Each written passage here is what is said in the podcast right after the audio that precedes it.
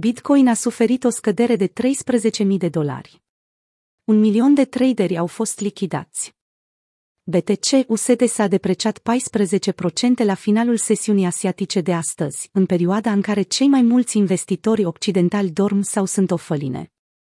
Este a doua oară când Bitcoin surprinde într-un astfel de interval orar, primul fiind identificat în această analiză. Activul digital a suferit o scădere de peste 13.000 de dolari de la maximul stabilit miercuri, 14 aprilie, până la minimul înregistrat astăzi, la 51.500, preț citat de Bitstamp. Până în prezent, Bitcoin a scăzut în total 20,58% de la all-time high până la minimul zilei și 14,17%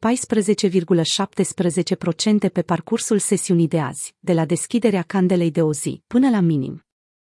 Scăderea a apărut odată cu a treia atingere a pragului psihologic de la 60.000 nivel deasupra căruia am hotărât să nu punem rezistențe, pentru că nu putem fi siguri de certitudinea acestora. S-a dovedit a fi o măsură precaută, pentru că Bitcoin a pierdut cu desăvârșire acest prag azi noapte. Scăderea a fost atât de severă încât au fost lichidate poziții cu margini de peste 10 miliarde, adică peste 30% din interesul total pe care Bitcoin le-a avut înainte de drop. Conform bybete.com, în ultimele 24 de ore un milion de traderi au fost lichidați, adică forțați în afara pozițiilor de long sau short. Cea mai mare lichidare a avut loc pe Binance, unde un singur trader a pierdut colateral în valoare de 68,73 milioane de dolari. Este acesta începutul unui bear market. Probabil că aceasta este singura analiză tehnică de pe internet care va răspunde cu da la această întrebare. Sentimentul predominant este foarte bullish, iar cumpărătorii așteaptă cu nerăbdare ca prețul să-și revină peste 60 de mii. Deși este improbabil ca perioada corectivă să țină la fel de mult ca în cazul ultimului bear market, care a durat cel puțin un an de zile, șansele să ne aflăm în fața unui prag corectiv sunt foarte mari. Motivele pentru a crede acest lucru sunt multiple, după cum urmează. În primul rând, fundingul Bitcoin a devenit negativ în urma acestei scăderi. Pe scurt, fundingul funcționează în felul următor. Dacă este pozitiv, pozițiile de margin long le plătesc pe cele de margin short. Dacă este negativ, shorturile plătesc longurile. Acesta nu a rămas negativ deloc anul acesta. Pentru mai multe detalii despre funding, vizualizați acest articol scris de Binance. Un alt factor important este prețul premium al contractelor futures. Țineți minte Kimchi Premium.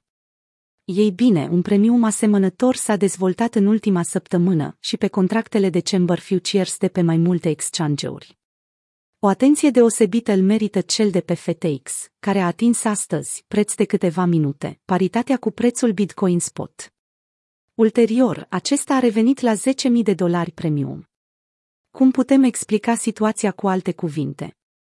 În timpul scăderii, contractul respectiv a putut fi cumpărat la același preț Bitcoin pe care le-am văzut cu toții pe exchange. Dar 30 de minute mai târziu, a redevenit cu 10.000 mai scump decât oriunde altundeva. O reducere interesantă, cel puțin. Un indicator deosebit de important a intrat a intrat astăzi în teritoriu negativ, SOPER, Spent Put Profit Ratio. Acesta exprimă raportul dintre dolarii vânduți și prețul plătit. Pentru a înțelege mai bine acest indicator, folosim următorul exemplu. Dacă un dolar a intrat în Bitcoin la 40.000, acel dolar este acum în profit pentru că prețul activului digital este mai sus decât nivelul la care dolarul a cumpărat BTC.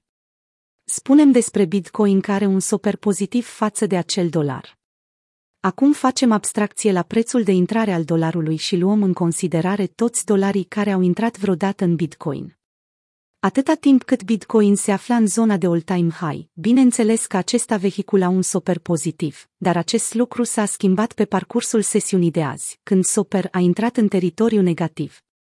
Aici puteți găsi un articol detaliat în limba engleză despre acest indicator.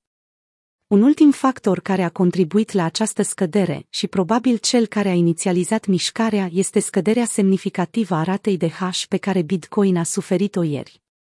Rata de hash a scăzut cu aproximativ 30% după ce curentul din provincia Xinjiang, China a fost întrerupt din cauza unei explozii la o facilitate importantă, responsabilă de aprovizionarea cu cărbune a centralelor electrice. Două provincii din China, Xinjiang și Sichuan, sunt responsabile de mai bine de jumătatea din puterea de calcul a rețelei Bitcoin. Dacă se întâmplă ceva cu acestea, evenimente precum cel de astăzi reprezintă consecința.